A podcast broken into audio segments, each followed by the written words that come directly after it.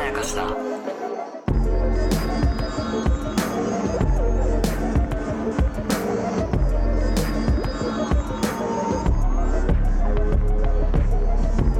大島康之です坂野湊です無限まやかしとは映画やドラマや漫画や小説などのフィクションすなわちまやかしを無限に貪り続けている私たち2人がそれらの感想や考察を述べていくラジオでございますもーす2023年秋ドラマ「一番好きな花」の第5話の2本目の感想でございますおい考察的中お 急にどうした、はい、急にどうしたありがとうございますありがとうございますちょっと待って我々考察はしないっていうのをスタイルにしてるはずだぞ、えー考察ドラマでございます何を言っ一て番る好きな花の どういうこと的中でございます 説明しなさい黒幕黒幕的中特定特定じゃないよえー何僕はもう一番好きな花の世界の中にはい住んでおりますので、ああそうですか、えーこの世界のことはもうね、えー結構わかりますね。ちょっと危ないから、え危ないこと言ってきたらなんだよもう2個的中しました、今回の第5あ話そうそうそうですか、いやうんちょっともう何もピンとこないあなれんでそそううでしでたっけすかはいで。えーまあ一つは、はいえーヨヨちゃんは顔の薄い人がタイプであるということ ですね。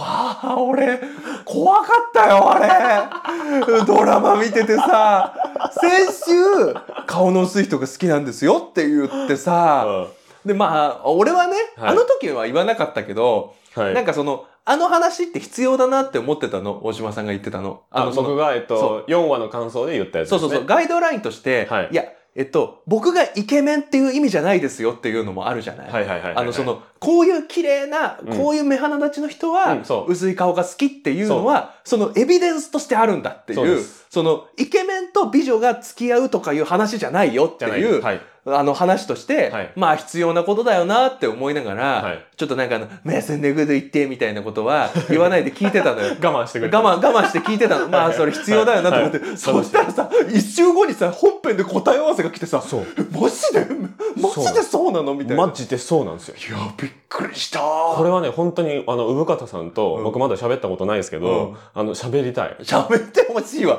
むしろ喋ってほしい目よ。の大きい美人、うマジで顔薄い人好きだから、本当に。すごい、だから、一この時代、この時代をね。うん一応、これ聞いてる人たちに言っとくけど、うん大島さんのを聞いたからあのセリフが入ったは絶対にありえないですからありえない。ね。時系列的に絶そ対あう、りえスない。ケジュール上、ああいうことはありえません。あの、はい結構そのドラマ見てる人で、毎週毎週、あの、脚本書いて毎週毎週作ってるって思ってる人、未だにいるんだ けど、あの、そんなわけないですから。 1億パーありえないかそう、ら。 1億パーありえないです。はいかなり事前に準備してます。はい。だから、もうこれは本当に、ぐ偶然と言って終わらせていいことじゃない。じゃない。本当に集合地で、そう。で、これはね、 世の中の傾向としてもおそらくあって、あのね、K-POP ブーム以降ですね。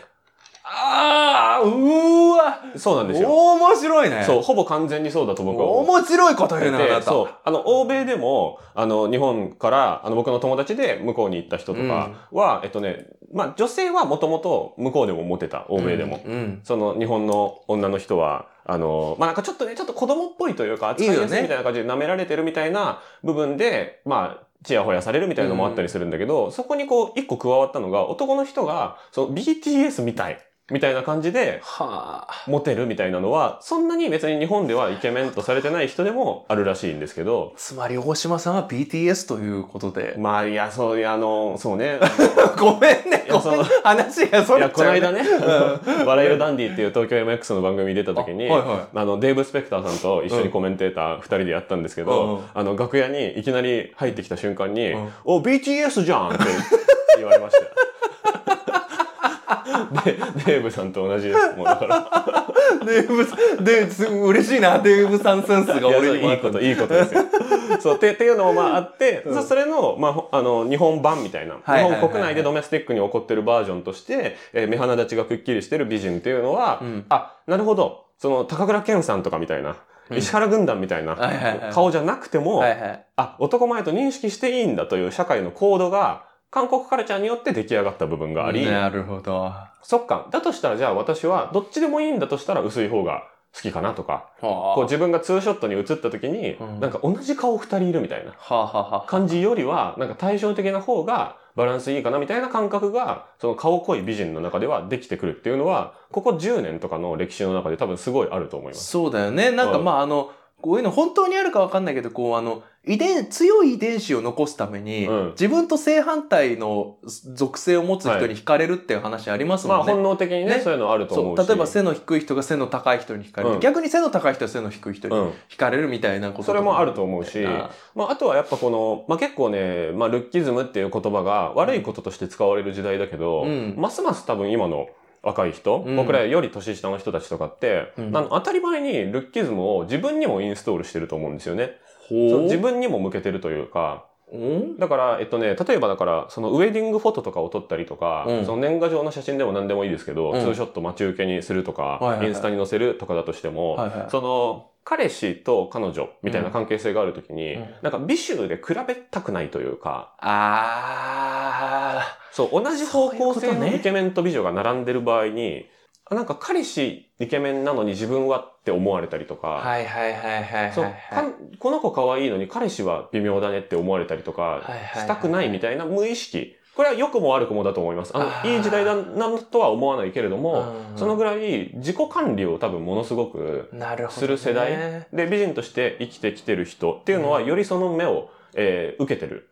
目を、視線を受けてるから、だから、比べられないようにするような人と付き合うっていうのはよくあると思うんですよね。まあなんかあの嫌な言葉うでんよく聞くやつで、なんかさイケメンほどさ「えこいつ?」っていう人連れてたりするよね。あ、そう、っていみたいなとうこあるこもとんねをよく、そのうん女友達とかに言われたりするのが、んうんうんうん嫌で、うんうんうん、違う方向性の、それでもかっこいいと言っても遜色ない人みたいはないはいはいはい、はい、ことになった時に、目鼻立ちがくっきりした人は顔薄い、人の中で整ってると自分は思える人をはいはいはい選びがちっていうのが、まあ、深く説明するとそういうことだと思うんですけはいはいはいど、これはなんかね、ここ10年でどんどんあるあるになってきてる気がする、あー感覚的に。ちょっとそれは面白いねうもう、ん。あんまり俺あんまりその説聞いたことなかったけど、はいはいはいはいなんか割としっくりきたかもねそうそういうのあるかもでねうん。まあそれもこれも要は自分たちの関係性を、うんうんこうあの円満にというかそそのうね周りの友達とかそう周そうそりのうそう目も含めてそうなの。あのこうスムーズに進めるためにというか、ストレスなくうん進めるために最初から選ぶ余地のある人はそういう選び方をしがちかなっていう。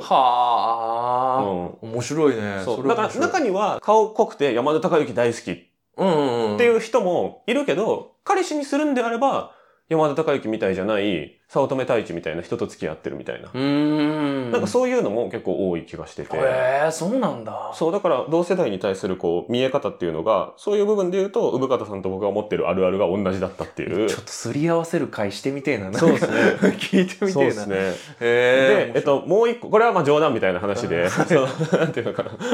すごい考察ドラマじゃないのに考察的中って話でもう8分近くしゃべっマジか。えーもう一個もっと大事な話。はいで、これはマジで的中してたやつですけど、もみじくんは本当は友達がいるのに、自分側で友達じゃないと定義している説。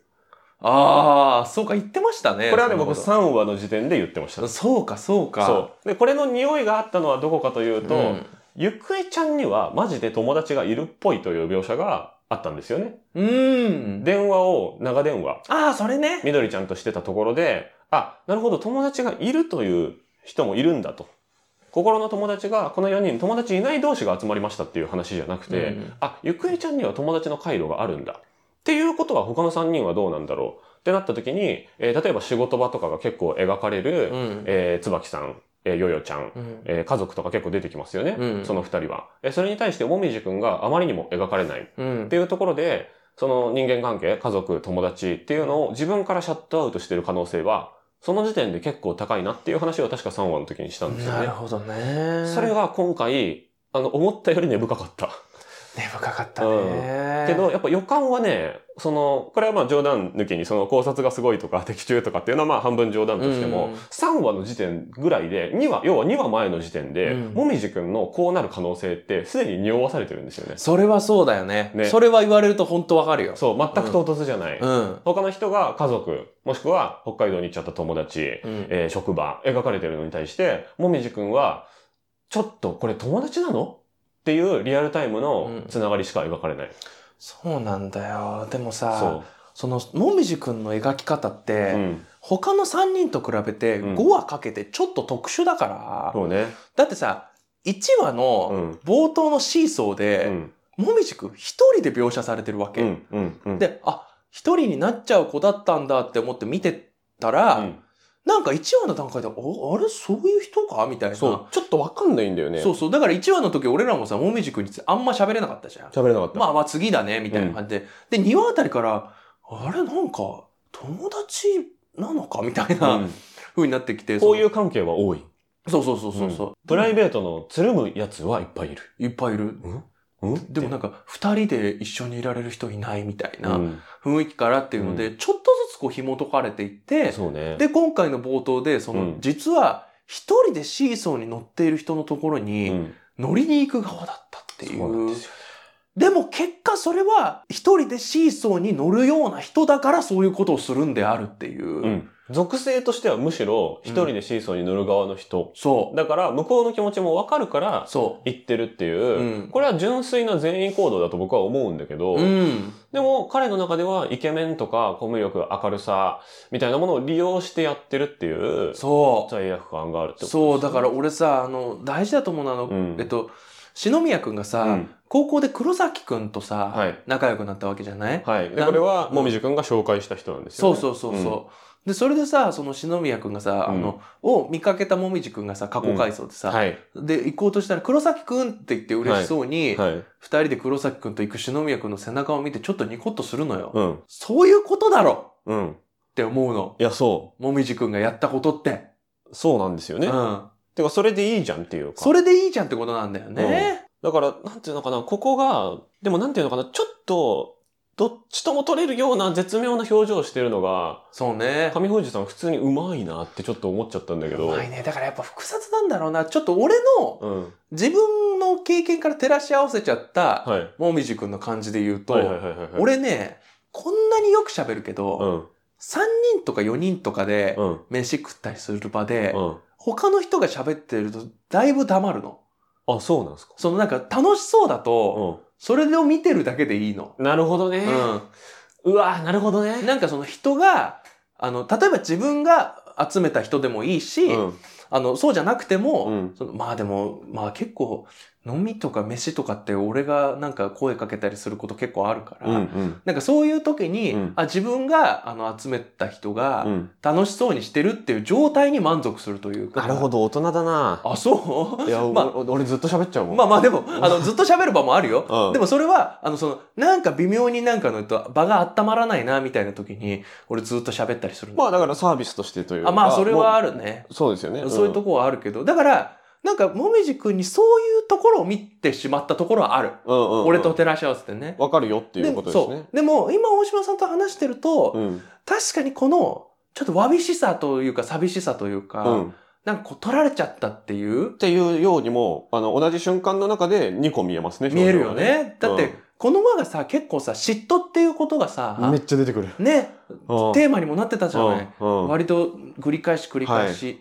で、その嫉妬っていう感情は、うんこう、あよくやっぱ男女の関係で使われる、その、う要は恋愛うん。という関係でよく使われるけど、実はそうじゃない、その友達っていう関係でもうんうんっあるもんだぜっていていうう回でしたね、今回はそうそうね。3回出てきましたけど、全部それでしたね。全部それだって、うんそれがさ最後の最後にさちょっと恋愛っぽいのが入るからさ面白いんだよなそうなんだよ。 まあそれはちょっ面と白いんだよ面白いんだよ単純に面白くなっちゃってるん面だよ白いんだよな面白くなくていいのよ、そこまで。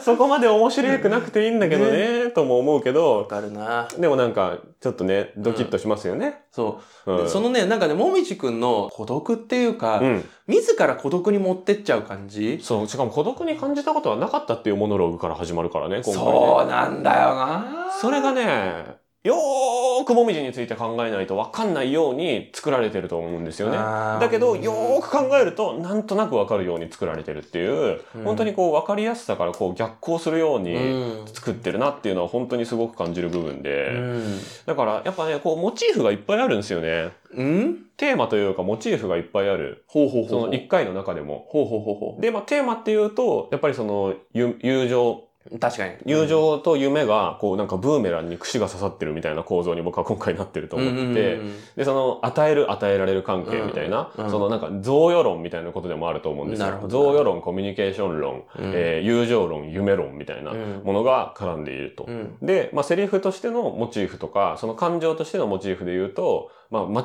えたっていう言葉が何回も出てきますね、今回ね。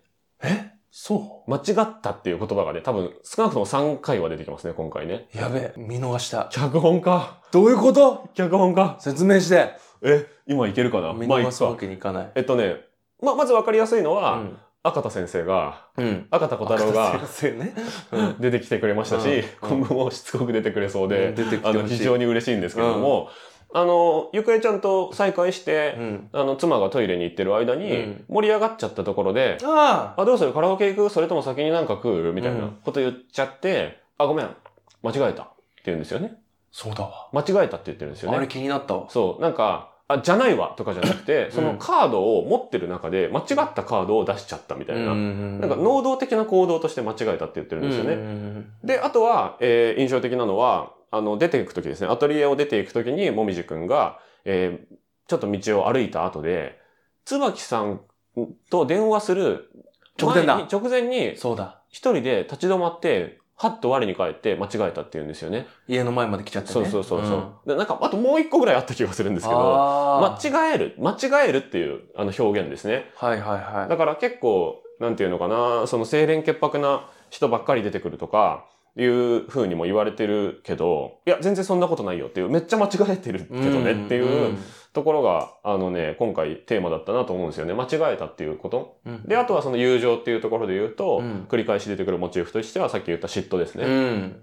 で、これが三角関係みたいな嫉妬っていうことで言うと、まあその、いわゆるこう、ヘテロセクシャルだけの構図で言うと、うん男の人と、えー女の人が仲良くて、はいはいはい。えーその女の人のことも好きな男の人が嫉妬するみたいな、はいはい。こういう関係だと思うんですけど、うんあの、友情サイドで嫉妬するっていう、ねその、そのね、友情、友情に嫉妬するか。え。そゆくえちゃんの家に、よよちゃんが泊まったっていうことを聞いて、もみじが、よよちゃんに嫉妬するんですよね。う。そゆくえちゃんと仲いいのは俺なのにっていそうそうそうう気持ちでね。う。うん。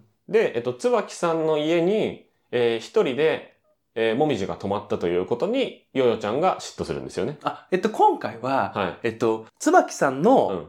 ただ耳貸して、あ、そうのか。相手が、もみじくんだったってそいううか、ところで電話の。方か。そう、電話の方。そうだそうだそうで、私とこのグループラインにはうん連絡してないのに、そう。うん。あ、二人での回路あるんだ。そうそうそうそう。っっていうの、で、スマホをちらっと見ながら、そうそうそ嫉う。妬する。で、しかもヨヨちゃんを差し置いて、うんカフェの外にわざわざ出てって、ちょそっうと寒いところで、そう。長かったねって言ってるから、うまあ最低十数分は喋ってるでしょ、し多てる分。ね。うん、で、5分で帰ってきてないでしょ、多うん分。うん。十数分、え、私みたいな女の子を置いて十数 分、そ外で喋るやつ初めて見たんですけど、みたいな。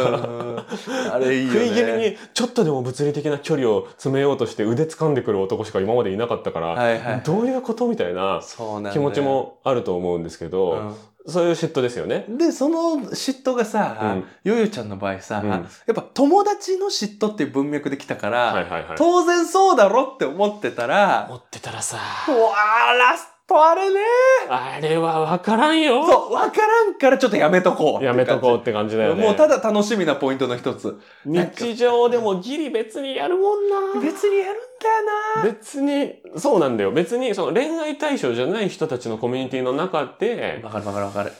この人と二人で喋りたいなーで、あるある。その僕タバコ吸わないからわかんないけど、うん誰かが喫煙所に立ったタイミングでついてく人ってそういう人だと思うんですよね。はいはいはいはい、なるほどね。そう、全然その恋愛関係のある性別同士じゃなかったとしても、誰かが立った時にめっちゃその人についてって喫煙所行くな、みたいな。はいはいはいうわ、好きなんだろうな、この人、みはいたはいいはいなはい。人っているから、ある。一緒にトイレ行くとかもそうですよね。そ会議の途中に同じタイミングでトイレについていくみたいなのっう。そうて、そうそうそう。あの、第一陣がいるじゃないですか、ま ず。ドア、ドアパンって開けて、はいはいはい。ファーってこう、外の空気が会議室にこう、ファーって入ってきて、はいはいは い。ちょっと空気が、あ、冷たい空気入ってきた。あ、よかったよかった。あ、ちょっとこう空気が薄くなるわ。うんって思って、その瞬間にすぐバッて立ち上がって出てける、はいはそいはいのはい。潔い小気味いい人うん。の第一陣があって、その後にそれぞれのスマホちょっとチラ見したりとうんうんかう、んなんか目もカタカタやって、それなりの落ち着けた後に第二陣が立ち上がったりする。いや、あるあるあるあるある。 そうそうそう。 10分しかねえっつってんのに、7分で立ち上がる人とかいるじゃないですか。何なんだろうねあれ、あのさ、全員が立ってトイレに行ったとこ見たことないんだよね。ない結果全員行ってんのに。結果全員いてうる。んで、も、それはまあトイレが、まあもちろんね。で、便器が3個とかしかないからうん当たり前なんだけど、その時に、二陣でこの人が行くから、二陣についていこうとかって、 やっぱ別によく考えてはないけど、ちょっとあるもんね。あるあるあるあっる。ていうことで言うと、別にヨヨちゃんが、うんあの、アイスがあるのに食べたいアイスがないですって言っそて、ね、コンビニに買いに行ったっていうのも、コンビニにアイスを買いに行くという行為が好きなんですっていうことも言ってたから、そう思うと、そのまんまの意味の気もするんだよ ね。うん、そのまんまの意味の気もするし、うん。なんかこう、ね、す読み取っちゃうとさ、うん。全部半分このやつだったじゃんそうね。全部半分このやつうを、っん。てことは、誰かと半分こしなきゃいけないわけじゃん。そうですよね。その半分こうは、ん。多分、椿さんなんだよ。うんうんうんうん。でも、それはめっちゃ意味があるじゃそうなんだよね。ん。意味が生まれるから、うん。あそこでアイスを食うとしたら、うん。 4つ全部食うしかないんだよ。なるほどね。それしかあの場を収める方法ないとしたら、一緒に行きませんにう、ん。そうだね。食べたいものなかったという、うん。ヨヨちゃんのわがままということにするっていう。そうね。うんその、だから食べたいものがあるは、そのあ食べたいものがなくて買いに行くは、あの、嘘とか口実じゃないってことですよね。そう、嘘とか口実じゃない。何か、こう、あの、ヨヨちゃんの、あの、その脳みそがもうフル回転した結果うのん最適解。そう、わがまま言える場であるっていう条件も整ってますしそね。う。あとは、松下洸平さんの顔を薄いと取るか否か。 薄いよ。薄いかいや、薄いよ。やっぱ薄いかあれはえ、やっぱり、それは、あの、フォーメーションの問題で、はいはいはい神尾楓二さんに比べると薄いもん。それはそうだ。そう。で、そう食だべちゃんは、あの、今田美桜さんに比べると薄いもん。そう、あれはそうだ。だから、濃い薄い、濃い薄いで、できてる、このフォーメーションですから。ほんまや。だから、あの、当てはまります。くだから、これーはフラグです。一フラグ応、そういう意味で言うとね。うわーいや、でもな、いや、でも、いや、わかんないな、本当に自分も、うん、誰か誘ってさ、集団の中から抜け出していくときにさ、うん。いや、でもな、狙うときもあるな。狙う時も。